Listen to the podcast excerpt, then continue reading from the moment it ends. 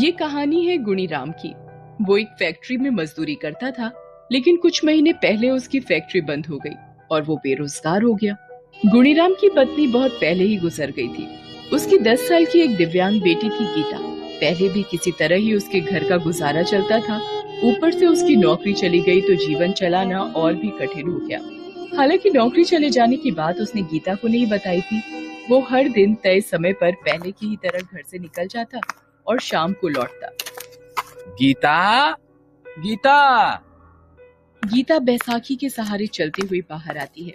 अरे बाबा, आप आ गए फैक्ट्री से? हाँ बेटा, आ तो गया, लेकिन आज भी मैं तेरी जलेबी लाना भूल गया। अरे कोई बात नहीं बाबा, कल ले आना। कल नहीं, दो चार दिन बाद फैक्ट्री में दिवाली का बोनस मिलने वाला है।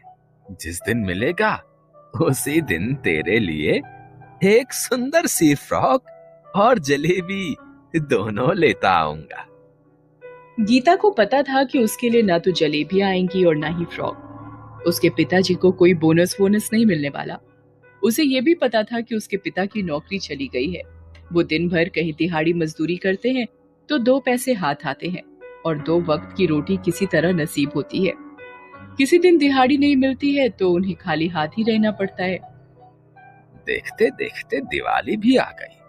हर ओर कितनी भीड़ है, सभी कुछ ना कुछ खरीद रहे हैं। एक मैं हूँ जो बेटी के लिए जलेबी भी खरीद कर नहीं ले जा सकता। गुणी राम ये सब सोचता सड़क पर चला जा रहा था, तभी एक बड़े से कपड़े की दुकान के बाहर खड़े पुतले पर उसकी नजर गई। उसने बहुत अच्छी फ्रॉक पहन रखी थी। वो उस फ्रॉक को गौर से देख ही रहा था कि दुकान के अंदर से दुकान का सेठ बाहर आया और उससे पूछा, ओए, तू क्या घूर रहा है यहाँ? चोरी वोरी करने का इरादा है क्या? तू तो शक्ल से ही चोर लगता है। अरे नहीं साहब, मैं तो बस अपनी बिटिया के लिए ये फ्रॉक देख रहा था। कितने की है ये? तेरे औकात के बाहर की है, चल जा अब यहाँ से। सुबह सुबह पता नहीं कहाँ से चले आते हैं। औकात के बाहर? गुणी राम के कानों में ये शब्द पूरे दिन गूंजता रहा। उस दिन गुणी राम सारा दिन दिहाड़ी की तलाश में भी रहा, लेकिन उसे कोई काम नहीं मिला। शाम को जब वो घर लौट रहा था तो उसने देखा कि उसके जेब में सिर्फ पाँच रुपए बचे थे। आज भी कोई काम नहीं मिला मुझे, जेब में सिर्फ पाँच ही रुपए बचे हैं। घर में राशन भी दो ही दिन का बचा होगा। हे ऊपर वाले, क्यों तू हमारी औकात के बाहर दुख हमारी किस्मत में लिख देता है। उदास मन से वो घर पहुंचा। गीता उसी का इंतजार कर रही थी। क्या बात है बाबा, चेहरा इतना उतरा हुआ क्यों है? अरे कुछ नहीं है, वो पेट में बहुत दर्द है। मैं, मैं सो जाता हूँ, आराम करूंगा तो ठीक हो जाएगा। गीता को पता था कि उसके पिता के पेट में कोई दर्द नहीं है। जब भी उन्हें दिहाड़ी पर काम नहीं मिलता वो भूखे सो जाते, ताकि राशन एक दिन और अधिक चल सके। कई बार उन्होंने ऐसा किया है। हालांकि वो खुद भूखे रह जाते, लेकिन गीता को कभी भूखे नहीं रहने दिया। अगले दिन दिवाली थी। गुणी राम सुबह सुबह घर से निकल गया।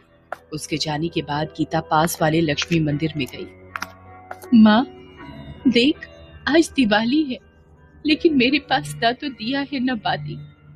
फिर भी मैं तुझसे कुछ मांगने आई हूँ। तू तो तू तो पूरी दुनिया की माँ है ना, फिर क्यों मेरे बाबा को तू नहीं देखती? मैं तुझसे लाखों रुपए नहीं मांगती, लेकिन दो रोटी की उम्मीद तो तुझसे कर सकती हूँ। कल रात भी मेरे बाबा बिना खाए सो गए, उन्हें कुछ हो गया तो? क्या माँ तू ऐसे ही दुनिया चलाती है? तूने मेरी माँ को छीन लिया, मैंने कुछ नहीं किया। तूने पूरी जिंदगी मेरी किस्मत में बैसाखी लिख दी। मैं चुप रही, लेकिन मेरे बाबा को तू दुख देगी तो मैं चुप नहीं रहूंगी। मैं लड़ूंगी तुमसे, खूब लड़ूंगी। माँ मेरे बाबा पर दया कर, उन्हें काम दिला दे माँ, उन्हें काम दिला दे माँ। आज दिवाली है और मेरे हाथ पूरी तरह खाली है। आज कम से कम इतने पैसे मिल जाएं कि गीता के लिए जलेबी तो लेकर चला जाऊं। गुणी राम ये सब सोचते हुए उसी बड़े से कपड़े की दुकान के पास से गुजर रहा था। आज भी उसकी नजर उसी फ्रॉक पर थी। तभी दुकान का सेठ उसे बाहर निकलता दिखाई दिया। उसे देखकर वो डर गया, लेकिन आज सेठ ने उसकी तरफ देखा भी नहीं। वो बाहर निकलकर अपनी कार में बैठकर निकल गया। वो इतनी हड़बड़ी में था कि उसके हाथ से एक काले रंग का बैग जमीन पर गिर गया। गुड़ी राम ने इधर उधर देखा और उस बैग को उठाकर खोला। उसमें पैसे भरे हुए थे। अरे बाप रे, इतने सारे पैसे! इन पैसों से तो मेरी सारी समस्या दूर हो जाएगी। गीता के लिए एक फ्रॉक तो क्या, कई सारे कपड़े ले सकता हूँ, ढेर सारी जलेबियाँ और मिठाइयाँ भी। गुड़ी राम खुश तो था, लेकिन उसके मन में कई सारे सवाल भी चल रहे थे। नहीं नहीं, ये ठीक नहीं होगा। ये पैसे मेरे नहीं हैं, ये तो उस सेठ के हैं। पता नहीं किस काम के लिए उन्होंने ये पैसे रखे हों। नहीं नहीं, मैं बिल्कुल भी इन पैसों को हाथ नहीं लगाऊंगा। मैं ये बैग उस सेठ को वापस कर दूंगा। ये सोचकर गुणी राम उस दिशा में बैग लेकर भागा जिधर सेठ की कार गई थी। लेकिन सेठ की कार तो दूर दूर तक उसे नजर नहीं आई। वो परेशान हो गया। वो फिर से सेठ की दुकान पर गया, लेकिन ये क्या, उनकी दुकान भी बंद हो गई थी। आज सेठ की दुकान इतनी जल्दी क्यों बंद हो गई? आज तो दिवाली। उसने बगल की दुकान से पता करने की कोशिश की, लेकिन उसे कुछ भी पता नहीं चला। उसका दिमाग काम करना बिल्कुल बंद कर चुका था। वो बैग लेकर वहाँ से निकल गया। थोड़ी दूर जाने पर उसे सेठ की कार पार्किंग में लगी दिखी। अरे आ, ये तो सेठ जी की कार है। वो जरूर यहीं कहीं होंगे। आ, चलो, मेरी मुसीबत दूर हुई। ये बैग उन्हें वापस करूंगा और फिर जिम्मेदारी से मेरी मुक्ति हो जाएगी। वो ये सोच ही रहा था कि उसकी नजर सेठ जी पर पड़ी। वो सामने के अस्पताल के बाहर बदहवास से रोए जा रहे थे। उनके साथ एक औरत भी थी, वो भी फूट फूट कर रो रही थी। वो भागता हुआ उनके पास पहुंचा। उसे लगा वो पैसों के लिए रो रहे होंगे। सेठ जी, सेठ जी, आप लोग इस बैग के लिए रो रहे हैं ना? देखिए, आप मुझे चोर नहीं समझिएगा। मैंने ये बैग चोरी नहीं किया। आप अपनी दुकान से बहुत जल्दी में बाहर निकले तो ये बैग गिर गया था। गुड़ी राम के हाथों में पैसों का बैग और उसकी बात सुनकर सेठ जी सन्न रह गए। हम पैसों के लिए नहीं रो रहे हैं। जानते हो, हमारे इकलौते बेटे का आज बहुत बड़ा एक्सीडेंट हो गया है। वो वो जिंदगी और मौत से जूझ रहा है। उसे खून चढ़ाने की जरूरत है।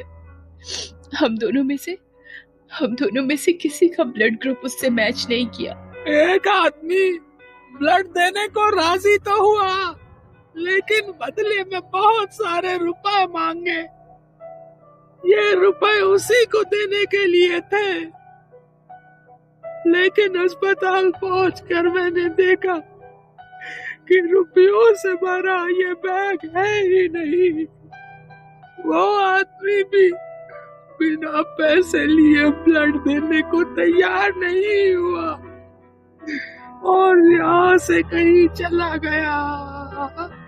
गुणी राम की आंखें उन लोगों की बातें सुनकर भर आईं। सेठ जी, मैं दूंगा आपके बेटे को ब्लड। आप मेरा टेस्ट करवा लीजिए, क्या पता मुझसे उसका ब्लड ग्रुप मिल जाए। गुणी राम का ब्लड ग्रुप सेठ जी के बेटे से मिल गया। उसने एक यूनिट ब्लड दिया और सेठ जी के बेटे की हालत में तेजी से सुधार होने लगा।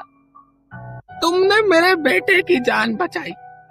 तुम्हारा एहसान तो मैं जिंदगी भर नहीं भूल सकता, ना ही इसकी कोई कीमत दे सकता हूँ। फिर भी इस बैग में जितने रुपए हैं, वो सब तुम्हारे हैं, तुम ले लो। ये आप क्या कह रहे हैं सेठ जी? जान बचाने वाला ऊपर वाला है, मैं नहीं। मुझे ये पैसे नहीं चाहिए। अगर मैंने आपसे ये पैसे ले लिए तो कल ऊपर वाले को क्या मुंह दिखाऊंगा। सेठ जी को वो दिन याद आया जब उन्होंने इसे चोर कहकर अपनी दुकान से भगा दिया था। आत्मग्लानि से भरे हुए सेठ जी उसके पैरों में गिर पड़े। तुम मुझे माफ कर दो। उस दिन मैंने तुम्हें क्या क्या नहीं कहा था। सेठ जी, आप मुझे शर्मिंदा ना करें। गुड़ी राम वहाँ से वापस घर की ओर लौट पड़ा। शाम हो चुकी थी। लोग घरों के बाहर दीपक जला रहे थे, कुछ बच्चे पटाखे भी फोड़ रहे थे। गुणी राम उन्हें देखता हुआ आंखों में आंसू लिए अपने घर के बाहर पहुंचा, लेकिन ये क्या, उसका पूरा घर दीपों से भरा हुआ था। रंग बिरंगी लाइटें जल रही थी। उसकी बेटी गीता ने वही फ्रॉक पहन रखी थी जो उसने उस सेठ की दुकान में देखी थी। उसे अपनी आंखों पर यकीन नहीं हो रहा था कि ये चमत्कार कैसे हो गया। तभी उसकी बेटी उसके पास आई। बाबा बाबा, ये देखो मेरी नई फ्रॉक, कितनी सुंदर है ना। आज मैंने भरपेट जलेबी भी खाई है। बाबा, आज मैं बहुत खुश हूँ। लक्ष्मी माता ने मेरी सब मन्नत पूरी कर दी। बाबा, आज तुम्हें नई नौकरी मिली है ना? नौकरी?